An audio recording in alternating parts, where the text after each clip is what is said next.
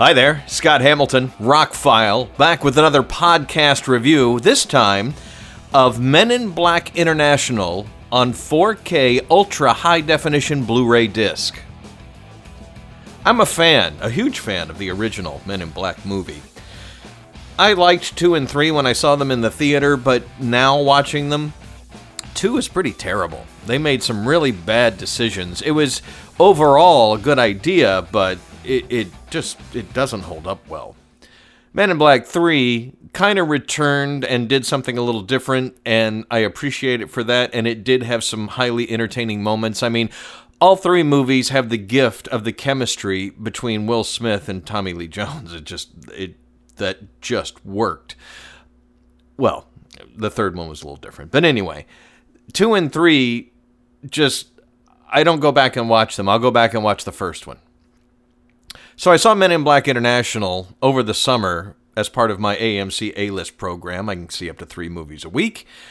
And I really enjoyed it. I saw it the day it opened. I was like, okay, it's getting bad reviews, but I'm going to go check this out. And I walked out of the theater and went, I like it.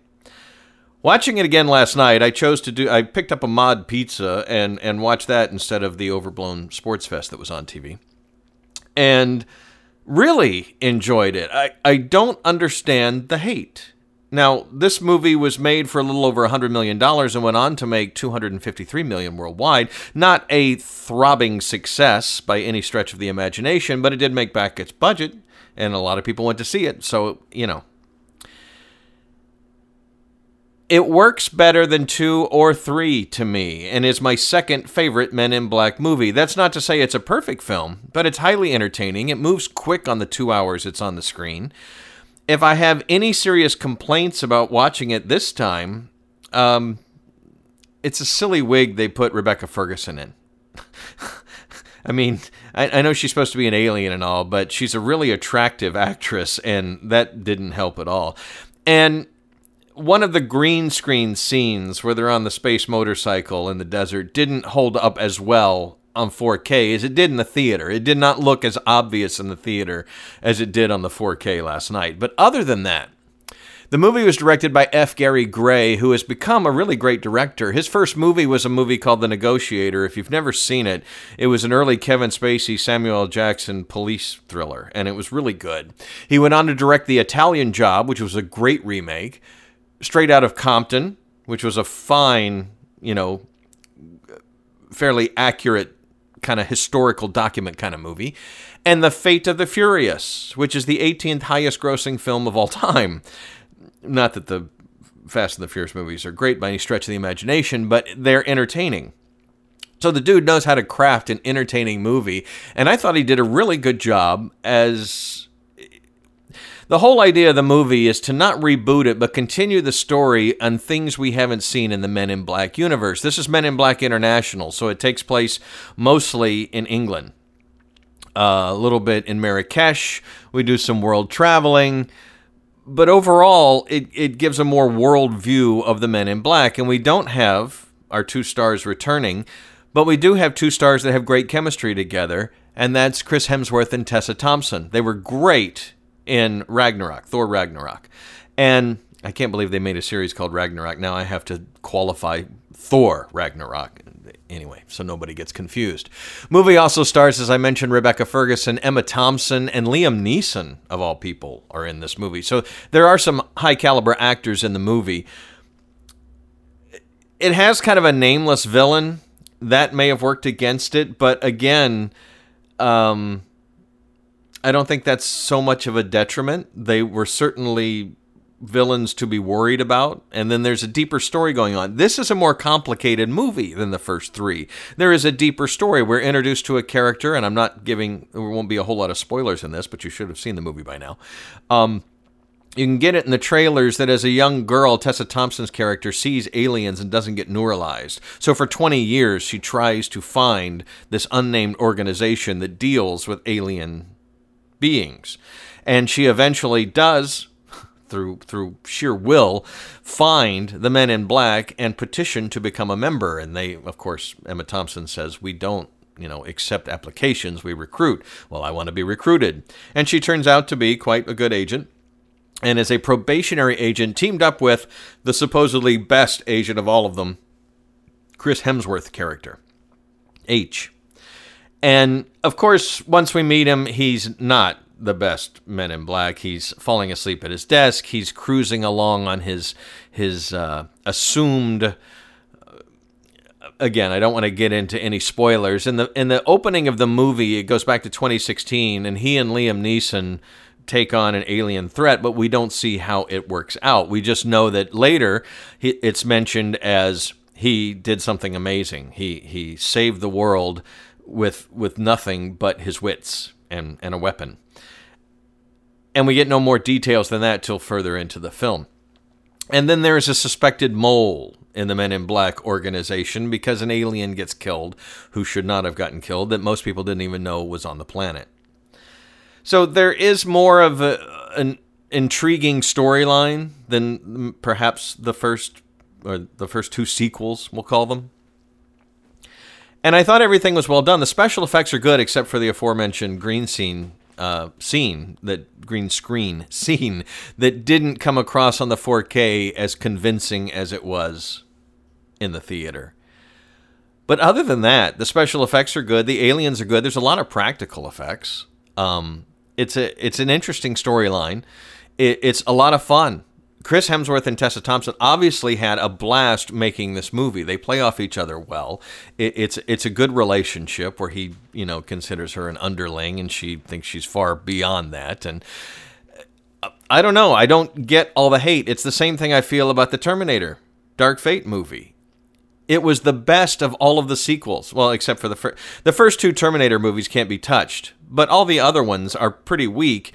And Dark Fate kind of reset the clock, re re got things in line. And was actually if you take the terminator out of it it was a highly entertaining action movie. It, it, was one of the better action movies of the year. But people are bashing the crap out of it even though it's at 70 on rotten tomatoes 70% and just because it didn't make a lot of money. And it's funny that internet culture has gone that way that okay, it wasn't a financial success, but it was a critical success, but people will bash it anyway because it didn't make money. Uh, I'm sorry, some of my favorite movies didn't make money. So be it, you know, but it still didn't change my enjoyment of the movie. And I'm not going to go on the internet just bash something because it didn't wasn't a blockbuster that everybody expected it to be. If I was entertained by the movie, like I was with Terminator and I was with Men in Black, I will go on this podcast and say I was entertained again, I think people remember the Men in Black trilogy better than it was. It, it's kind of looking through rose colored glasses into the past. It's been a long time. And if you go back and watch two and three, they just don't hold up that well. They're they're especially two. Two is just not a good movie. It has some good parts, and you can't go wrong having Will Smith and Tommy Lee Jones play the characters but it just doesn't work today. It, it just it doesn't hold up. So Men in Black International is my second favorite Men in Black movie, and I wish they would make more. They probably won't, but I think now that where we are with the characters and how it ends would be interesting to see where they go from here. And I've always enjoyed the Men in Black universe. I was not someone who read the original comic books, but I love the first movie and the the universe, the mythology that it creates and how this movie just builds on that. It, it's another story in the Men in Black universe. I am fine with another story in the Men in Black universe. It doesn't have to be as good as the first one, as long as it's entertaining. So it's probably on streaming services by now. This was a movie that I went back and forth on whether or not I was going to own. It got some decent 4K reviews,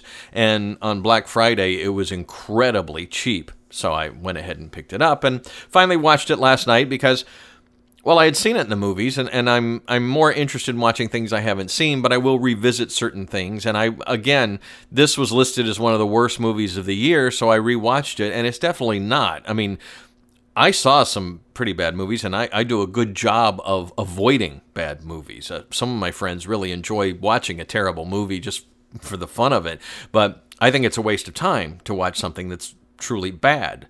And so I, I do read a lot of reviews and I have a few reviewers that I trust, but again, reviews won't sway me if it's something I really wanted to see. Based on the people who were in it, based on the people who made it, we have the same producers that have done all of the Men in Black movies. I wanted to see this movie, and like I said, I went to the theater by myself to see it. I had a good time, ate my popcorn, and laughed out loud. And again, watching it last night, picking up a pizza and watching the movie, I enjoyed it again, and I will watch it again before I would watch Men in Black 2 or 3. So that's my review. It's the second best Men in Black movie. Go back and watch 2 and 3 and then watch this one and tell me what you think. I, I think it doesn't deserve the hate it got and should have made more money at the box office. It was a lot of fun.